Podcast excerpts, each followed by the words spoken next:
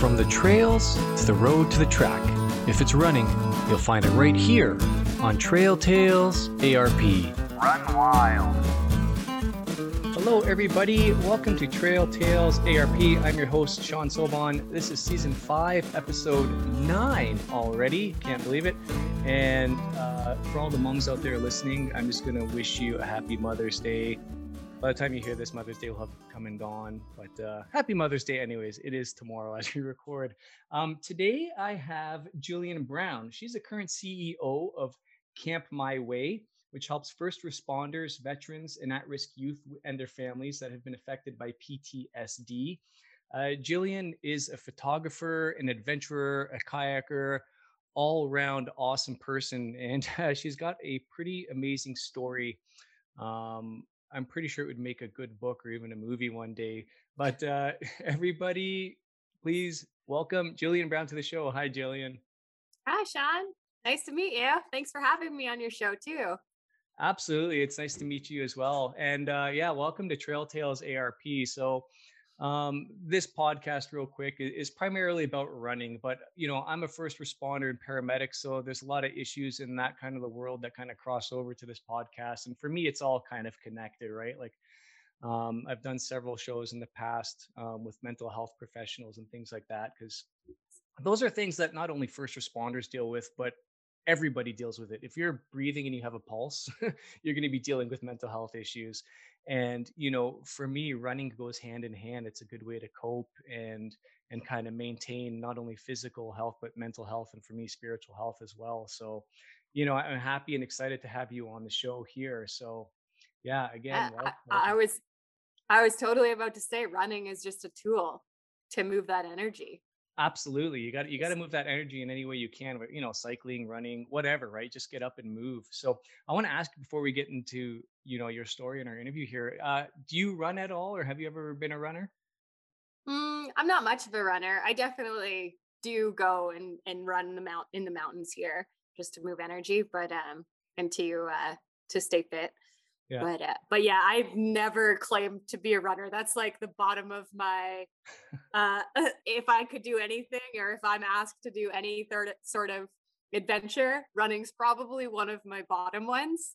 Um but with the mindset if I was invited or asked to do a marathon or anything, I'd probably train and be able to do it. But yeah. there you go. The, it's not my number one tool. I'd rather be climbing or or paddling or swimming or some other means. yeah, yeah. We talked a little bit uh, off camera. So I'm in Ontario, and we definitely don't have any mountains here. So so jealous to hear that you're able to go and run in the mountains if you want to, uh, or climb or do whatever hike. You know, it's it's pretty awesome out there. I'm gonna have to get to that part of our wonderful country one day soon and do some running. Oh yeah, for sure. There's a huge trail running community around here, and ultra ultra marathon runners. Um, yeah a lot of the Canadian um, teams from the amazing, not the amazing race, that um, the Eco Challenge. Yep. A lot of them are are trained um, just down the road where where my house is in Squamish, British Columbia. There's oh, a, whole, a whole lot of them there, and a lot of the crew that worked on the most recent Eco Challenge are from there too, because they're all cl- they're everything. They do trail running, climbing. You have you do it all there. Yeah absolutely. You kind of have to because you live there. So you know it's like it's it's calling out to you. Right? Yeah. Yeah absolutely. So um jillian just you know kind of briefly Coles Notes here. So you were you know diagnosed not too long ago with ptsd uh, you had a whole bunch of stuff happen to you in a short period of time right you survived a five year abusive relationship um, you know losing a business being homeless um, from what I understand, you had a family member that was tragically murdered. Um, and, you know, all of those things kind of culminated to you um, living out of your car with your dog. And you were kind of on the brink of suicide, or contemplating suicide very seriously. And I guess that was a trigger for you that realized, okay, I need to go talk to somebody. I need some help here. Right. So, um, I guess what I want to ask first is, um, how because I, I don't want to really focus too much on all of the bad stuff right because what we want to focus on here is is your strength and your determination in getting better and your healing that took place. So I guess my first question for you is what did the beginning of your recovery look like once you had gone to all of that and kind of hit rock bottom? For sure. Um, so within that, in that five and a half years of being in that abusive relationship, I had never once thought about committing suicide. I never had any sort of suicidal thoughts. Um, I was just living in such a heightened adrenaline state that there was no, there wasn't emotion at all because I was just pure survival. Um, and and yet every day I had a dog sled company with that partner. Every day I would go down and feed my dog, my rescue dogs, 16 sled dogs, and I'd pet them and rub my face in their in their neck. And I would say I was thankful it was me there and not somebody else because I knew I had the strength to get through it and maybe they wouldn't. And that I don't know where that came from, but that got me through. Um, so when I left and ended up homeless, to be able to leave safely, I had to leave everything behind. Um, like you mentioned, my my business, the dogs, the dogs, um, my home, the person I thought was my love, um, to be be homeless in a tent for seven months, and here I was thinking, okay, I'm away from that. I should feel great now. I'm out in nature. I'm camping. I love this. Like I'm next to a river. I got my dog, um, and yet here I was more terrified than ever, more confused than ever, because that adrenaline had subsided and now every emotion was coming in and out of me. And I went to on a walk with my dog. I did every day and walked by the river and thought about putting her leash around my neck and jumping in. And I'm I think a lot of people who have some sort of suicidal thought would say the exact same thing is they've never considered themselves suicidal. Even having that thought, I would never consider myself suicidal. It was like I knew I would never do it, but I still had that thought. And that's what was terrifying. And finished the walk. Um, well, looked at my dog when I had that moment. And my dog's sitting there, like the dog smile, looking out, looks up at me, like, come on, mom, what are you doing? Let's keep going. And it's like, well, yeah, I could do that walked back to the tent, tethered her up, and immediately went to a counselor to figure out what was going on because I just had no idea how I could feel this way now. And all I was told when I met with the counselor and shared what I was going through visions, not sleeping, nightmares, all all of these things was sounds like you have PTSD. You should come back next week. Not mm. even what PTSD stood for, let alone what it is or tools to manage it or to get through it. And uh, I never went back. if that's supposed to help me, there's got to be something better out there. And I'm not knocking people going to counselors. It works for many people going, you connect with them. Um, it, I didn't connect with that person, it didn't work for me. And the biggest thing is it, even having that counselor, the counselor is just going to listen. They're not going to save my life anyways. I have to save my own life.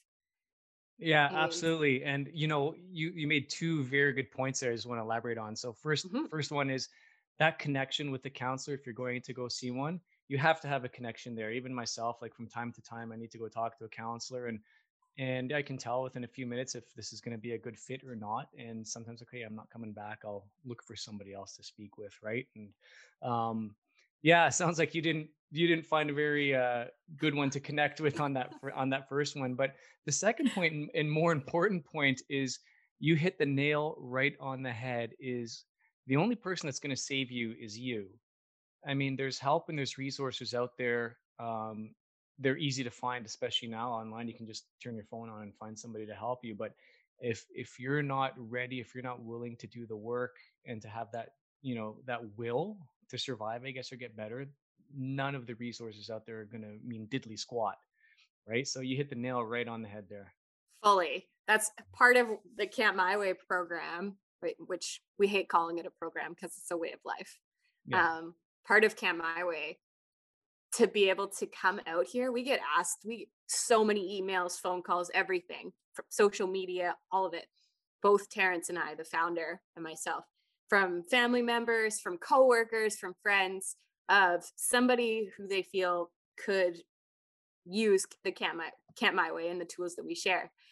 And immediately we're like please send them to us. Send them our contact their contact um, have them call us and they need to be able to call us every day for a week and if they can't commit to that they fully aren't in the darkest parts of the devil's belly they aren't at their lowest point yet because when you're at that bottom like for me being in that tent considered homeless um, having lost everything where I was at, for me, that was enough to make me realize I need to do something to save myself here. Mm.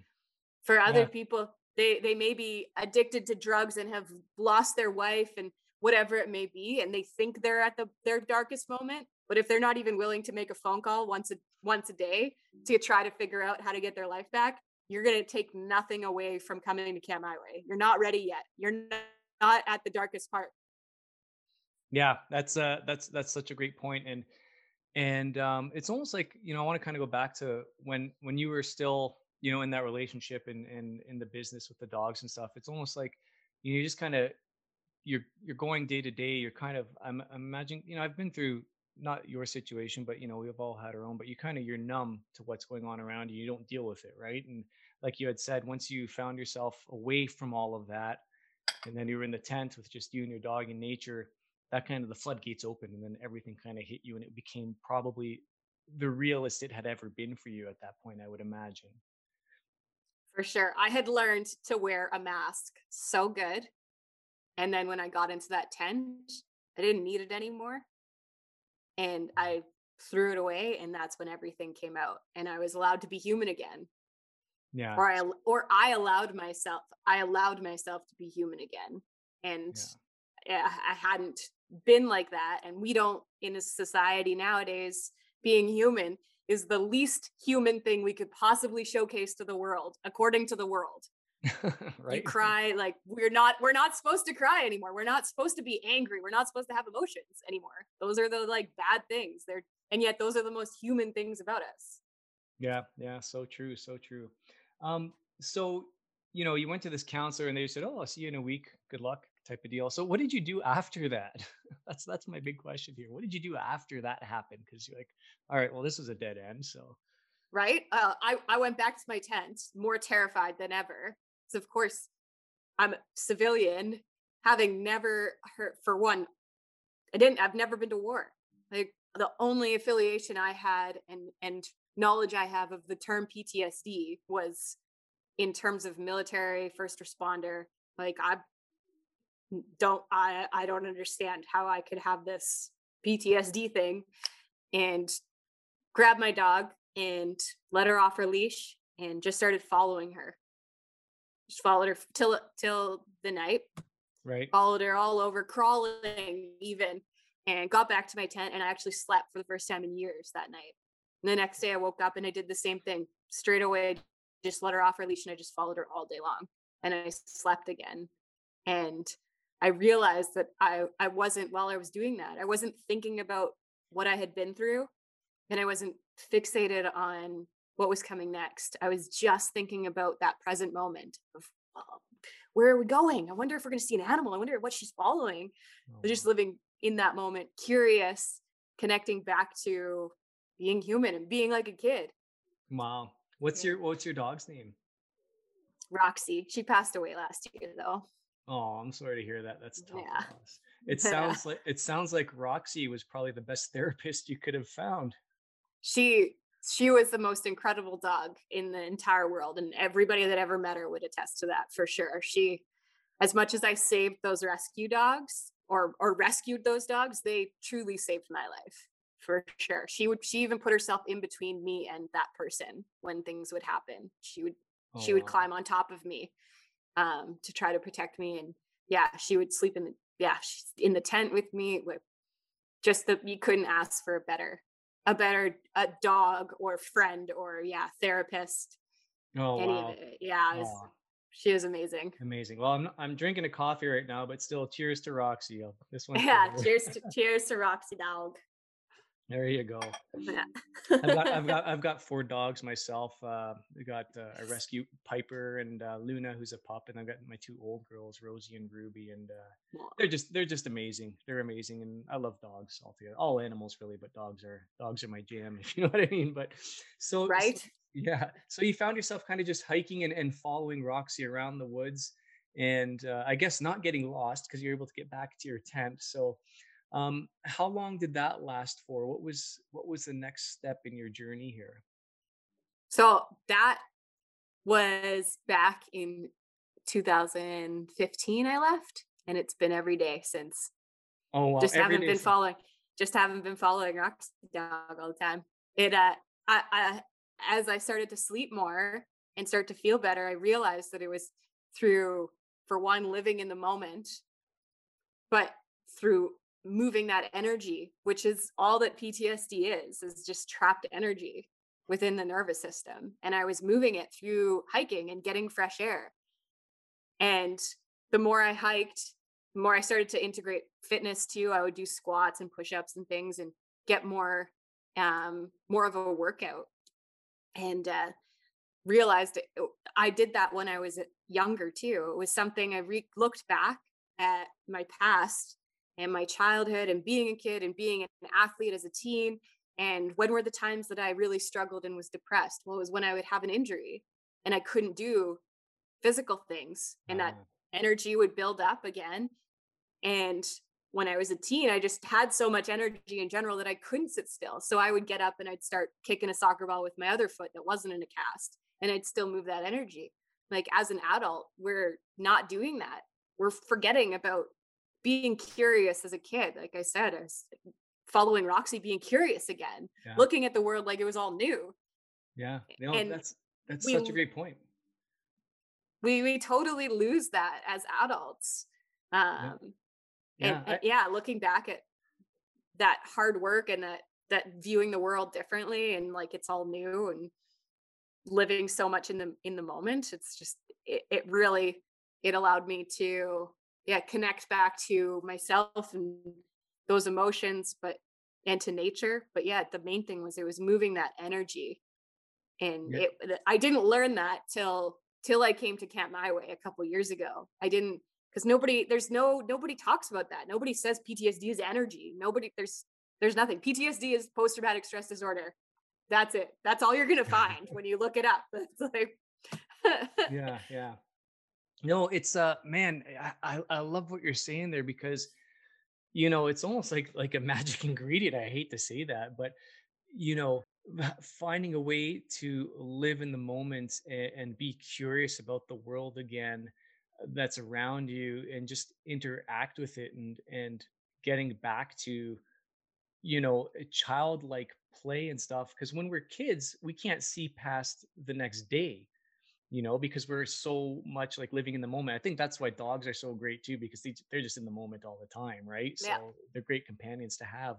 But, you know, as an adult, like you said, we forget how to do that. You've got, you know, you've got stress, you've got traumas, you've got responsibilities, all these things that kind of um, bombard you and you lose that ability. And eventually, I guess you forget what it's like to just kind of be in the moment and, and be worry free for even a period of time. And I think, you know, for me and a lot of runners too, when you're out on the run, it's a, it's a way to just kind of sometimes you use the run to work on things that are bothering you. Sometimes you just forget what you're doing and you're in the zone. You don't even remember the run until you're like at your front door again. It's like, oh, okay, I'm done, right? Like, so yeah, I think that is such a like a magic ingredient to to have, right? Because even for myself, like. oh, I hate to say it, but in two days I'm turning 40. but uh, I still feel like happy birthday in two days. thank you, thank you. I, I still feel like a kid. You know what I mean? Like I still feel like there are times where I feel like I can be like, you know, a 10 year old or, you know, an 18, 20 year old. And then, you know, I wake up in the morning and my body hurts. So I'm reminded of my actual age, but, but, you know, I don't let that stop me. So I'm going to keep moving and having fun. And I've got young kids of my own. Right. So I, I enjoy kind of incorporating all my movement with them too, and and they're getting old enough now to do it with me. So it's it's so much fun. Like I just ran a 5K with my uh, soon to be eight year old, and he earned his first race medal. So it was kind of a surreal experience for me to kind of do that with him, right? And and have fun. And that's so key is that you are sharing one of your tools with your kid. That's what we need to be doing. Yes, as much as adults, we need to connect back to being kids. We need to teach our kids the tools so that we don't they don't need to look back and be like, well, how do I get through this? They just need to be it needs to be ingrained in them to to do fitness every single day, run or whatever it may be, do some push-ups, do some breathing, body scan, like practice forgiveness. The things that schools aren't teaching is what we need to teach kids every single day so that it's ingrained. It takes 21 days of doing a routine for it to be, become a ritual.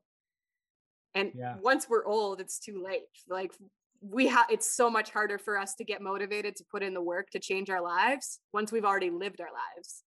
Yeah, it's true. It's uh, you know, there's no time like the present and and that's all we really have, you know. And uh yeah, to to make it part of your everyday life without even thinking about it, that's kind of been what I've wanted to do for my kids and and so far so good. I think they just realize it's normal and they, you know, daddy, can we go out on a bike ride today or can we go run like, you know, if if you know, now that there's not much to do because we're pretty locked down tight here in Ontario right now at the moment. Um, so all we have is you know our ability to get outside and go do stuff. So if we have a day where it's like raining or we can't really get out because you know I've got you know shifts to work or whatever, they kind of get uh, a little stir crazy too, right? So try to get out as much as I can with them. And yeah, it's yeah. It, it's it's it's it's so great that you're able to kind of discover that even just on your own, right? And be like, okay, this is what I need to do. And it's so key. It's so key. Absolutely. Um, so yeah, I have to say that that was that was definitely due to the way I was raised by my my my parents and grandparents and growing up on a little island in northwestern Ontario with all of them. Um, that old school mentality of having to put in the work to kind of be able to play too um, makes you look at yourself once you're trying to heal. Okay, I got to put in the work for myself to succeed, whether it's building my home or building myself. I have to put in that work. Yeah, nobody's going to do it for you, right? Yeah. Yeah, it's like, you know, what you put into life is what you're going to get out of it. And if you just sit there waiting for something good to happen, you're going to be sitting for a long time. Right? That's that's so much why I I I am fine with people going to a counselor because it's a tool. They're not going to heal you, but it's a tool to move some energy for some people, like journaling or yoga or whatever, maybe paddling across the United States or whatever you do, run. Yeah. Um, but the big thing is that pills aren't going to fix you pills like that's the like medication is the one thing that i will always say don't unless you have like an actual like cancer or something that those are not going to heal you. They're not like they're they're a mask. They're not doing anything for you unless it's like yeah counselor's a, a tool but a pill isn't. Yeah yeah it's uh no it's it's it's interesting perspective you know like you know i would say from from anyways from my perspective because you know i'm paramedic and stuff like that yeah. So like, no I, I, I listen i'm all for trying not to to avoid going on medications and stuff too right but maybe sometimes for for a short period of time if you are trying these things and it's still not working you know there's there's nothing wrong with going and, and seeing if there's any medications that can help kind of the mood and stuff like the mood stabilizers but at the same time like you said that's not going to cure you um, whether you think it's a tool or not you know it can maybe help you get over a hump but it's it's not something that should be long term it's not something um, that you should rely on because it's it's not the cure it's not the answer right you need like it needs to come from within right and there's so many other um there's so many better tools out there that you can use, right? It was all the stuff we're kind of talking about for sure. So I, I totally agree with you on that. 100%. You all know how I love to run with Piper the Wonder Dog. Her safety and health are my number one priority when we're out on the trails together, and that's why I've been giving Piper Big Country Raw's all natural joint support supplements since she was a pup. Trail Tales ARP is happy to provide you with a discount code for 10% off your order at bigcountryraw.ca. Visit bigcountryraw.ca and use the code TRAILTALES, one word, to receive your 10% discount today. Run wild. Um, so you mentioned paddling, and I want to get into that because that is really cool. So you are the first Canadian ever to paddle across America. and that's that's pretty awesome. And you were the world's uh, first person to paddle a tandem sea kayak down the Colorado River through the Grand Canyon. So a tandem sea kayak is that just like a two seater type deal? Is that what that is? Yeah, that was my friend Jamie Sharp and I. It was not solo. okay, not solo. Okay. No, that was uh, Jamie Sharp, who's an amazing paddler. He had that idea of taking this tandem sea kayak. He's trying to he was trying to showcase the versatility of a tandem sea kayak. So why not try taking it down the Grand Canyon? Oh my gosh. yeah. And uh, I had I had just gone through being homeless and I had kind of found myself again and I was really motivated to showcase um, what we're capable of if we believe in ourselves. Um, I always say nothing's placed in front of us that we don't have the strength to overcome. We just have to believe in ourselves enough. And he presented this idea of taking this tandem sea kayak down, and a week beforehand, before the trip, his part his original partner backed out, and he called me up, and I said yes. Um, like if he trusts me and believes in me, then I better freaking trust and believe in myself to do this too. And we we swam once, but we were successful. Oh wow. yeah. so so prior to Jamie approaching you, um, had you had any like paddle experience or been on the water before? Or is this something like new to you? Oh no, paddle. I grew up on a little island in northwestern Ontario, so I I could oh, swim before I could swim before I could walk. I could drive a boat. Like I had to go get my boat license when I was like six years old. Like yeah, water, water and me, there I'm I'm better paddling than I am walking. I'd say, yeah, um, yeah. I, it was one of those things that um, was one of my tools and passions that I really had put aside. So when I um, a year after I had been in that tent and left that relationship, paddling was one of those passions that I made myself reconnect with. And I did uh, a cross Canada trip and I lived in my Jeep for 77 days. Um, I didn't bring Roxy along because I needed it to be something fully for me. Mm-hmm. Um, anytime somebody would suggest going to a certain place, go see this, go stay here, I wouldn't go there because I needed this to be fully for me. And um, one of the goals was to to paddle in all the provinces, paddle all five Great Lakes and the oceans. And um, I ended up doing all of that and reconnecting to paddling. And along the way, I wrote um, what I was hoping was a sponsorship letter. It was my first time ever trying to do such a thing. And I sent it to the Canadian Women's Foundation and they ended up publishing it as an article. Oh wow. And I come back, yeah, I come back from this trip and this article's been published and it's the first time I've shared that I had been in an abusive relationship at all, anything about what I'd been through, homeless, all this stuff. And I ended up a couple months later having a woman book a photo shoot for headshots and we'd go and meet this lovely woman quite a bit older than me maybe i don't know 50s 60s i want to be polite there um, but um, lovely lovely woman do our photo shoots have great conversation go to get right she was writing me a check she turns like i have to tell you something. I read your article in the canadian women's foundation and i at the time was in a long-term abusive relationship and i saw this young woman much younger than me have this strength to leave everything behind and this courage for nothing to be homeless. And here I was, old and I should be wise, and I'm staying here. And it gave me the strength to leave. And I left Ontario and I moved out here and booked this photo shoot to tell you that. And I was like bawling, both of us are crying. And I'm like, you know what? That's motivation to keep doing everything that I'm doing whether it's paddling and being able to integrate the stories and the the determination I've learned um, and the strength to overcome um, within that storytelling, or whether it's just openly talking about leaving an abusive relationship or PTSD.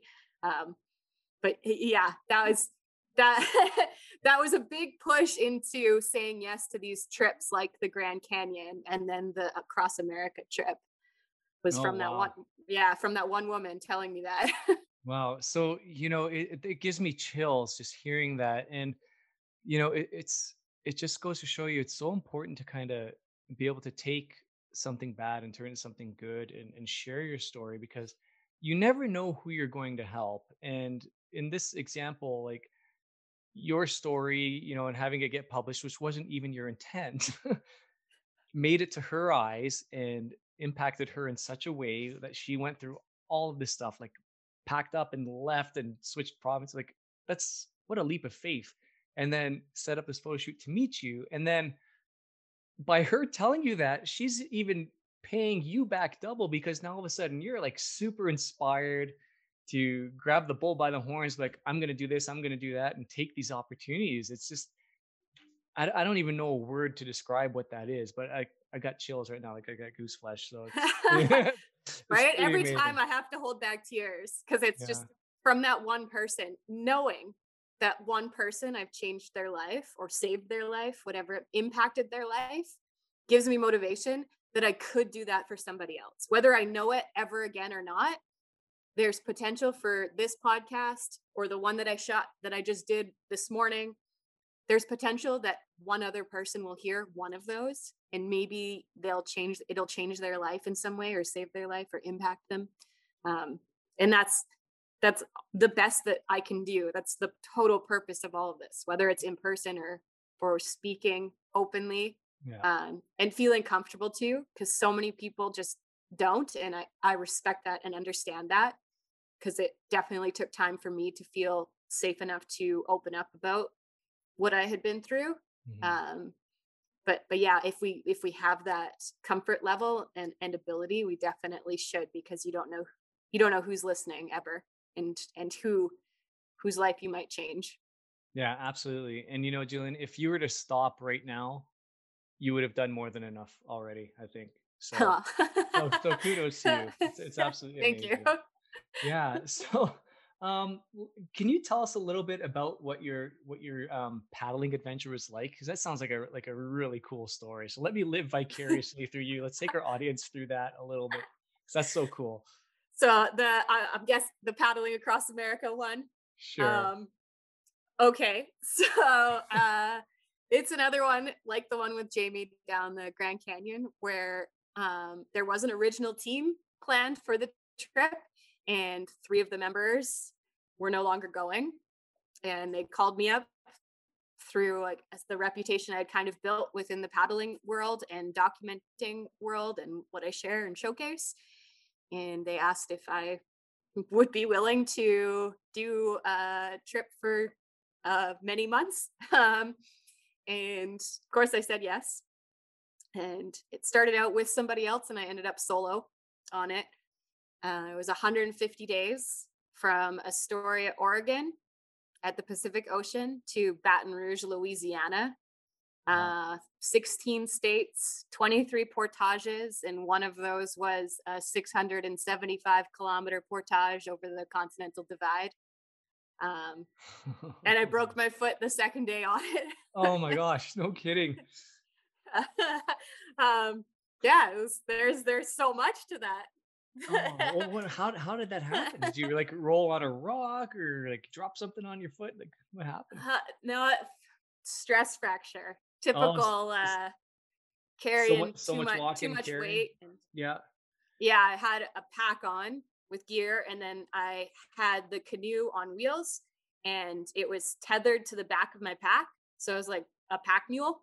Oh my god. Um, and I was, was going up a, a, the first hill basically of the trip, um, leaving Lewiston, Idaho, and it snapped.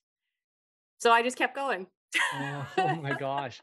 For so, 16 days on it.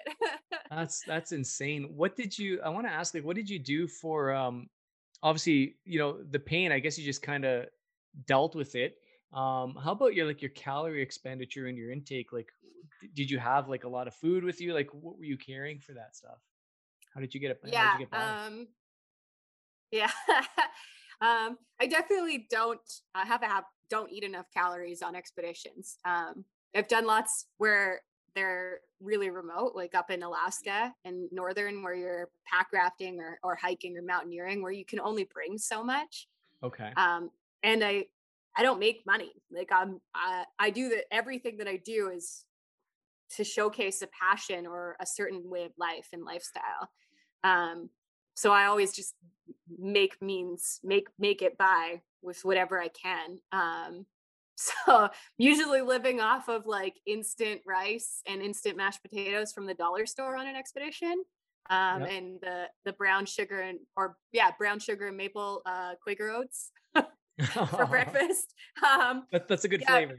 Yeah, pretty pretty minimal and pretty not so healthy and not what I would recommend. But a lot of what I'm doing is to showcase that you can do it, that there aren't excuses. You don't need yeah. to be making 40 grand like you don't have to have a huge bank account to go out and and make these goals happen or do what you want to be doing with your life yeah. um why if you're focused on the money you're not going to make it you got to focus on on the dream and the goal and then you'll figure it out like absolutely right, right, yeah right before that trip i basically had like no money um and just i was working i had plenty of work but it, i live in british columbia it's not cheap and um I, I, I grabbed a painting job and painted a 13,000 square foot warehouse by myself, three coats in three days, two days before I was supposed to leave on this trip, just so that I had some extra cash. Like you figure it out, you make it work. If that's your dream, you're gonna put it beforehand to oh make my it gosh. happen. That's crazy. that's gotta that's gotta be some sort of world record in and of itself. With three days, three coats. yeah, it was good. It was, yeah. Oh wow. But yeah, I I, yeah. I love I love the sentiment and what you're saying is, you know, you gotta you got to um, rely on yourself and and make the commitment and do it and and you know i think one of the big things you haven't touched on yet is is the lack of fear or maybe just the the the defiant attitude towards the fear because like who cares it's not about the money you know you gotta focus on the goal because i think ah, i know this is true for myself as well is like you know you have these dreams that you want to accomplish but the minute you start thinking about them, all these reasons are popping up into your head as to why you can't do it. You know, like, oh, I've, you know, what am I going to do for money? I can't, you know, leave. I've got, you know, roots here, whatever. It's like, there's so many reasons to not do something and you can you can play it safe and next thing you know your life has gone by and there's so many experiences you've missed out on or you can kind of do the the Jillian technique and just like I'm doing it nothing's going to stop me um, I many years ago, many years ago, I was asked to be on the Business Revolution podcast. Okay. This is like before podcasts were podcasts. Like I had no idea. This guy is like super well off in business, and he calls me up like, "Will you be on this show?" Like, why would you? I'm like the worst business person ever. Like, you don't want me on your show. I don't know anything about business. Like, call up my dad. He's an accountant. Have him on. And uh, and the guy's like, no, you're great because you're teaching people how to make it, how to go after it. Cause you're not stopping. You're you have this goal. And no matter what is happening, whether you have money coming in or not, you're still going after that goal. And that is the best business person of all time.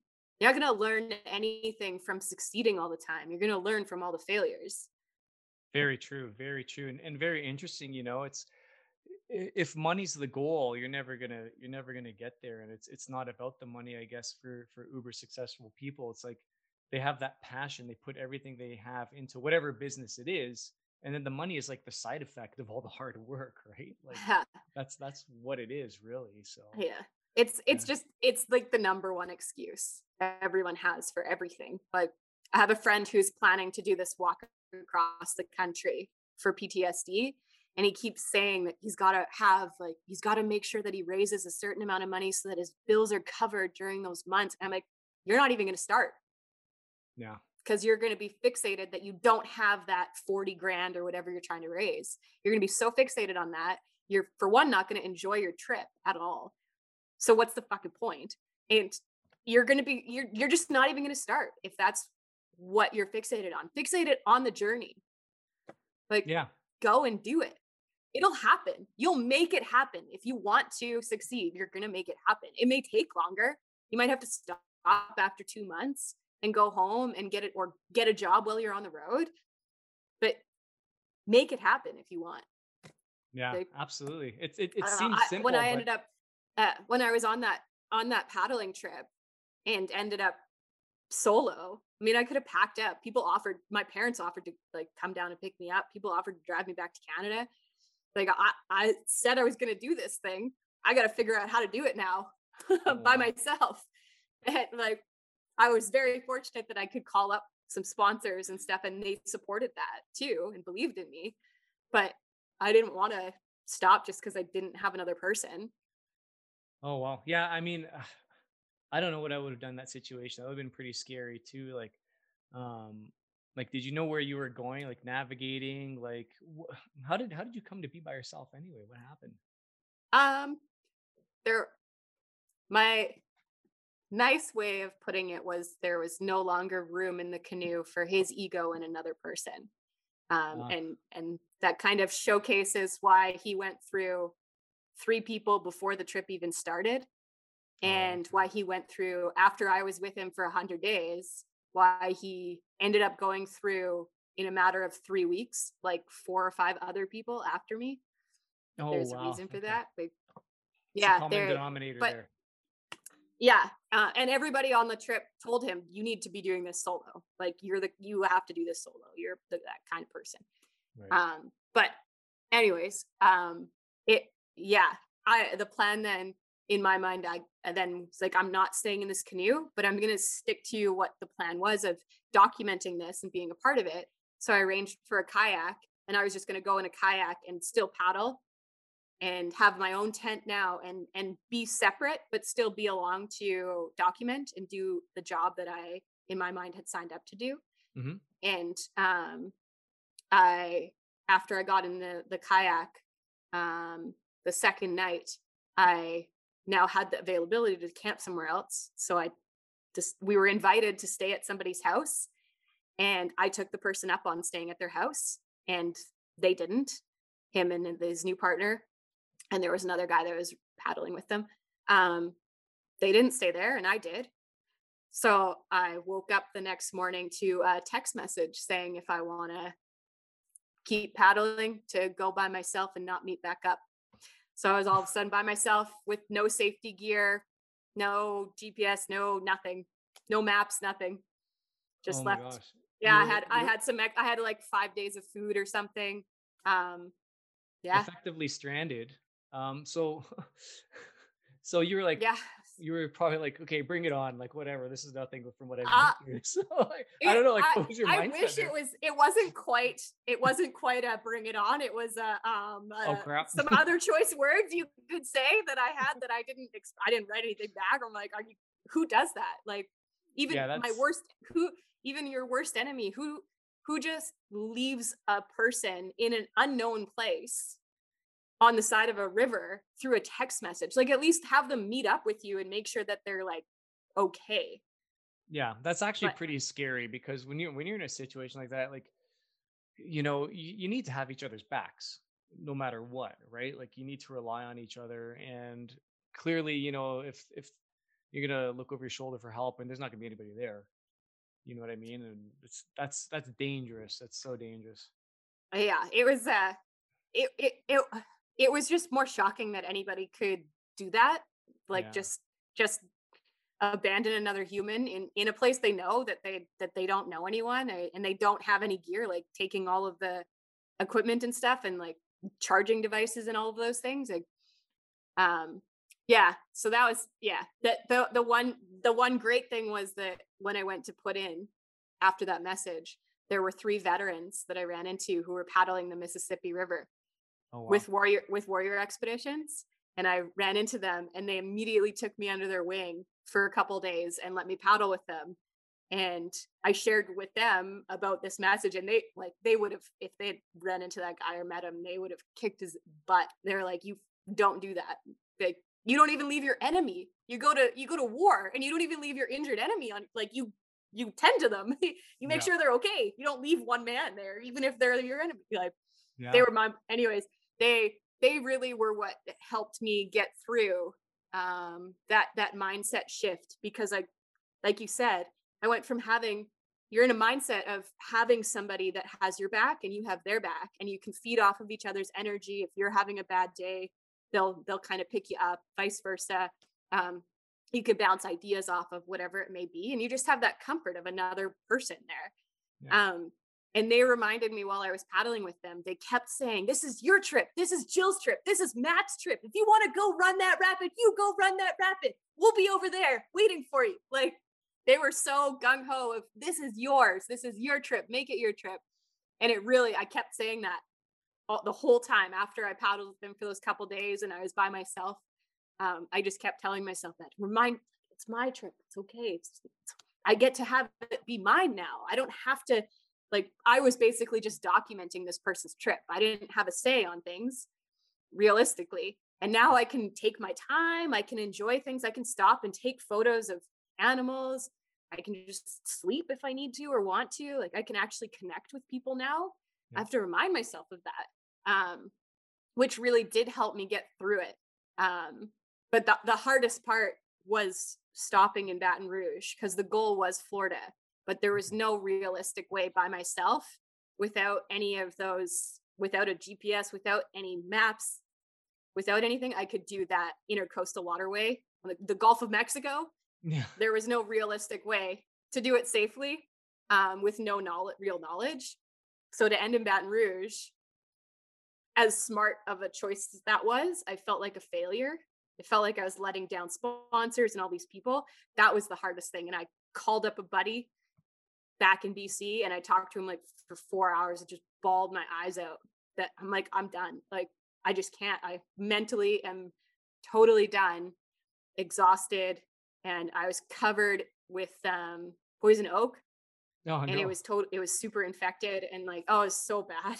like a, I posted about it on social media and a doctor called me and really? she's like, you need to go to a hospital yeah, she's like, you need to go to a hospital right now. And if you can't go to a hospital or get to a doctor, I'm going to send you a prescription and have it filled and pay for it to whatever pharmacy's closest to you, and it'll be waiting for you. And that's what she did.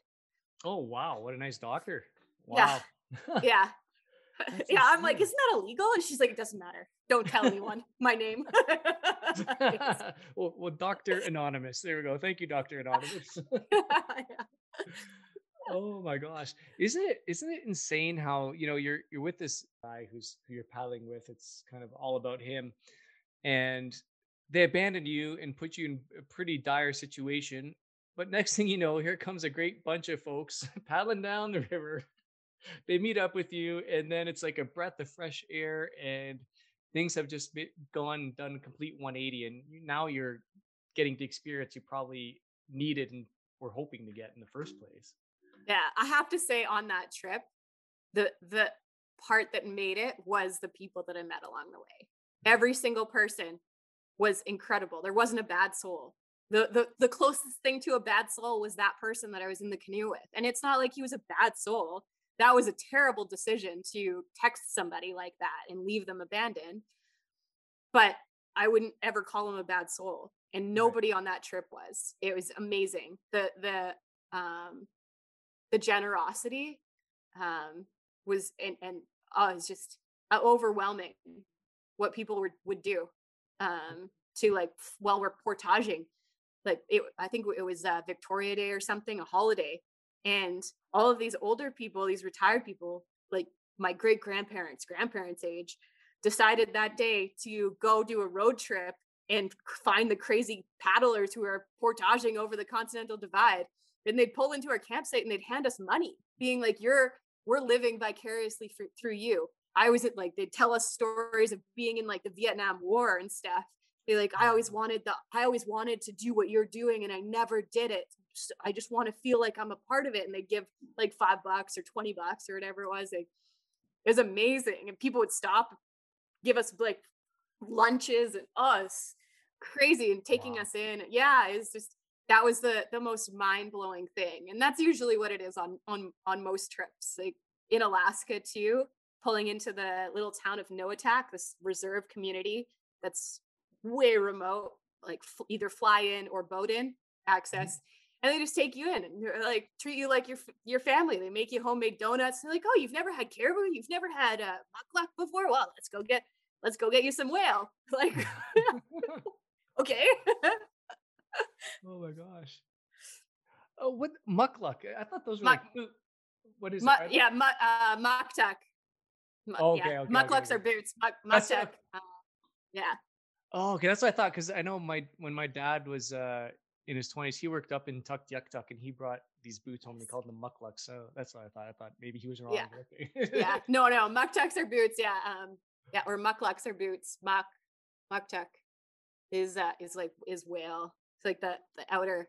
It's like blubber and skin, okay. and and they'll eat it like slightly frozen. So they use the the ulu, like a curved blade, and slice it, and it can be it's it's weird. It's like fishy and oily and um kind of chewy.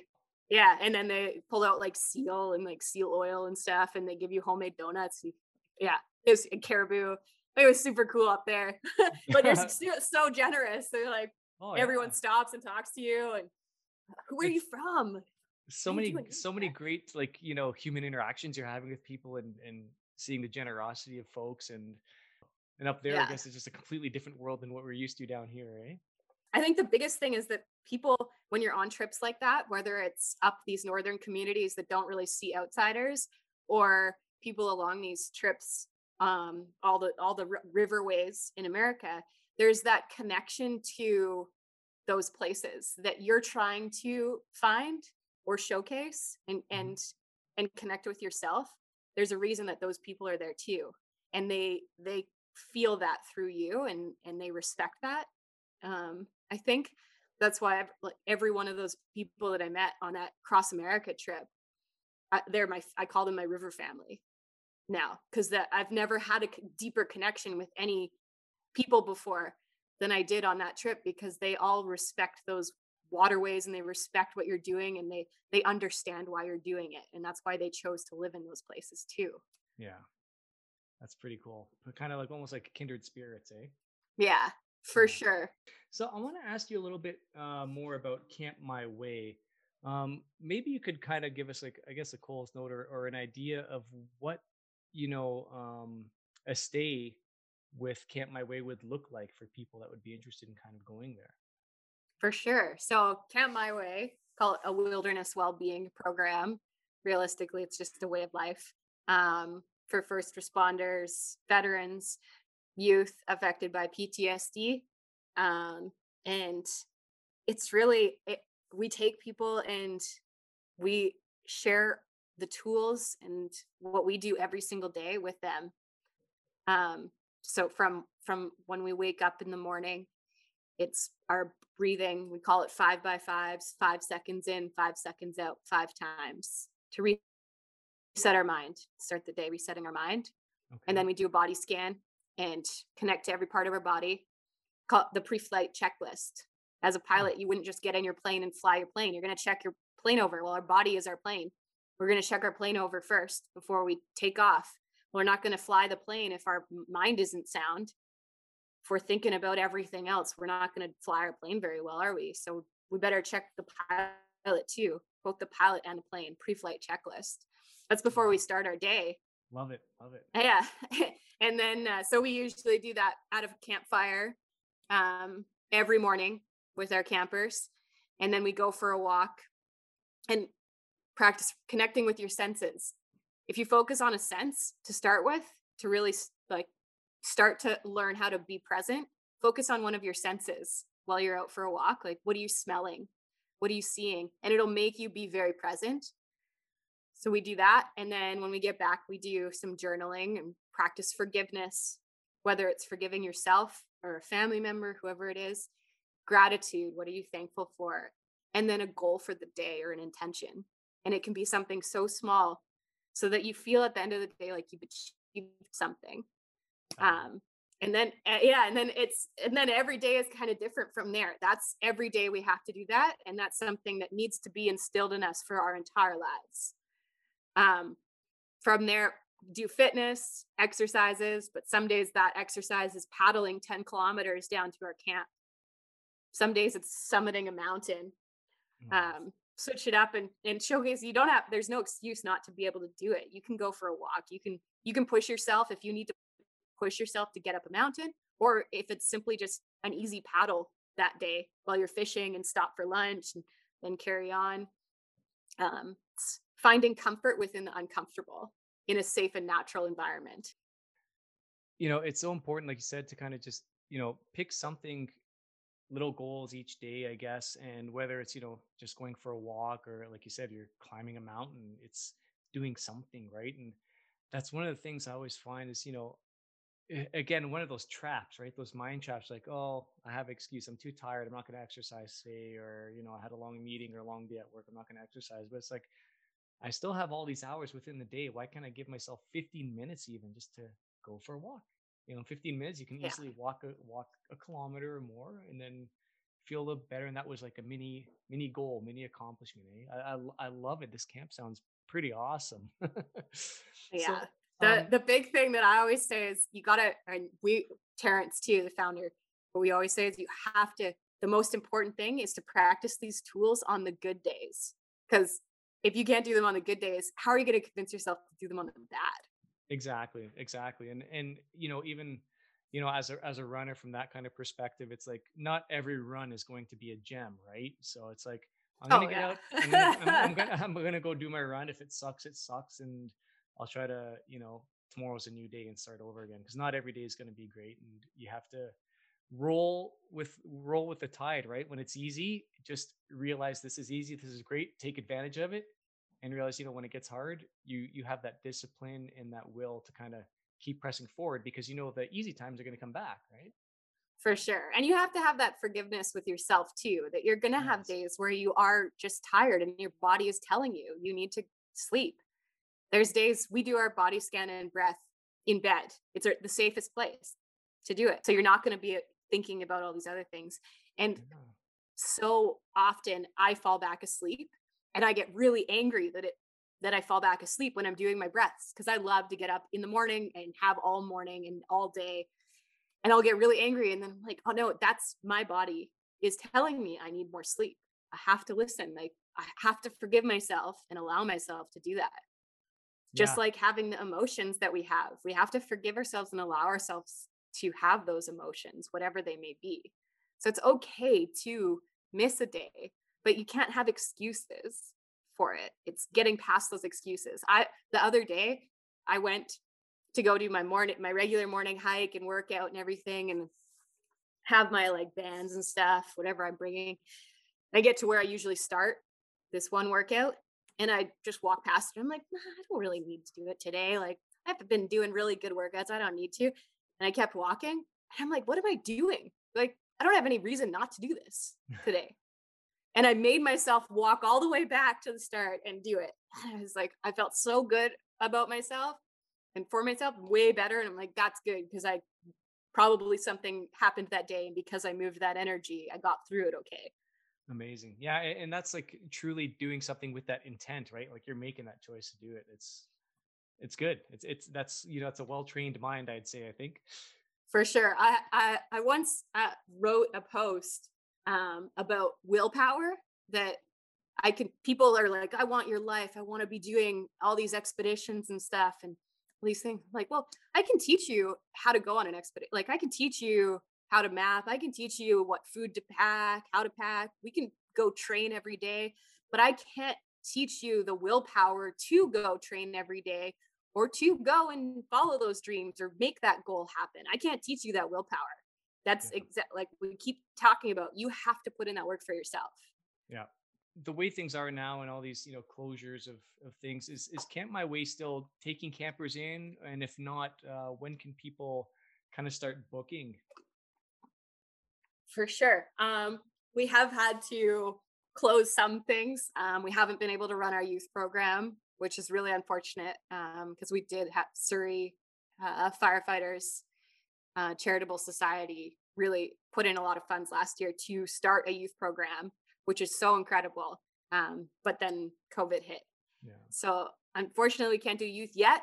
Um, but, or at least right now, we have done them in the past camps but we do have four first responders um, lined up to come out in June that we're trying to raise funds for. The, the biggest thing is um, COVID shut down all of our fundraisers last year. And it usually takes us six to nine months to raise funds to have a camp because everything, we are a nonprofit. We don't make anything on this, we don't get paid. It's all just on donations, used gear, um, food donations, and and fundraising. Okay. So we have a firefighter, an RCMP officer, a sheriff, and a veteran, um, all ready to come up and just waiting right now um, for the funds to be able to get them up here in June. Okay. Okay. Yeah. Um, I want to ask: um, Do people? Um, the, I guess I don't want to call them clients, but the campers, I guess, um, are they mainly from Canada, or do you get them from the states as well, or other parts of the world? Oh, they've been from all over the world. Awesome. Yeah, yeah. Terrence, we've Terrence has had people from Germany, Czech Republic. Um, he he does travel the world to those two places in particular, but he travels all over the world um, doing presentations. Um, yeah, so we've we've had everybody, and it, and it's not just first responders and youth too. We say that, but everybody that's human, anybody anybody can have energy build up. Everyone yeah. can use these tools and this way of life to help. Um, they, we've run camps for Together We Can, which is an addiction recovery program. Um, we've had them uh, team up with us and run camps too. Um, so if, if you've yes. got two feet and a heartbeat, this camp's for you. yep. That's definitely. Awesome. Yeah. one, one, last question about the camp because we're kind of getting uh, low on time here. Um, is there a minimum number of participants you guys need to hold a camp, or like if one person comes and that's all you get, you still going ahead with it, or? Oh yeah, we do private. We do oh, one camper. Um, yeah, I mean, like I said, we're we're literally just integrating whoever comes up in our way of life. Like Perfect. we go out, we just were out camping, Terrence and I last week, just the two of us. If we had had a camper out, they would have been with us. Like, so you're just bringing just... in a house, you're just bringing in a house guest. yeah, pretty much. We just got to make sure to buy it a little bit extra food for them. Like, there you go. there's there's some things, but uh, but everything that we're sharing are the tools that we do. At, like, it's literally our way of life that both of us have used since both of us were homeless. Yeah. Um, that's yeah that's it. Amazing amazing. It's it's it's been so inspiring and, and heartwarming to hear your story and your journey jillian and i can't thank you enough for spending the time with me and my audience today to share that. Um, so thank you so much and i just want to um, confirm with you so if people want to get in touch with you i guess uh, what's the best way? I've got some websites here. I've got jillianabrownphotography.com uh, there's campmyway.com and there's also it's not weak to speak.com. So are there what's the best way to get in touch with you if people want to kind of um you know, pick your brain? Yeah, campmyway.com. Um, for the camp, you can reach us.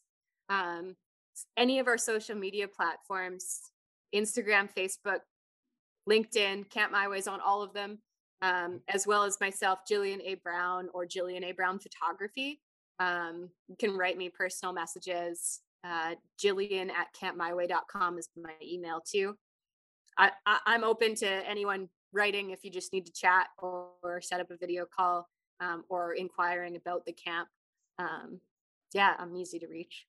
Awesome. Thank you so much. I'll make sure to put all that in kind of the show notes so people can have that there when they see that. And Jillian, awesome. I've got one last thing to say to you. It's my customary phrase here at Trail Tales ARP, and that is to run wild, my friend. Run wild. Oh, I love it. Thank you.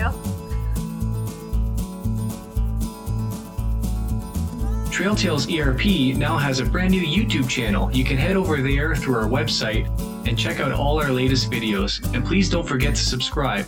If you could also leave us a review on wherever you get our podcast from, that would be greatly appreciated. And don't forget to follow us on Instagram at trail underscore tales underscore ARP. And you can also join our Strava running group at Trail Tales ARP. Thank you so much for your continued support. Run Wild.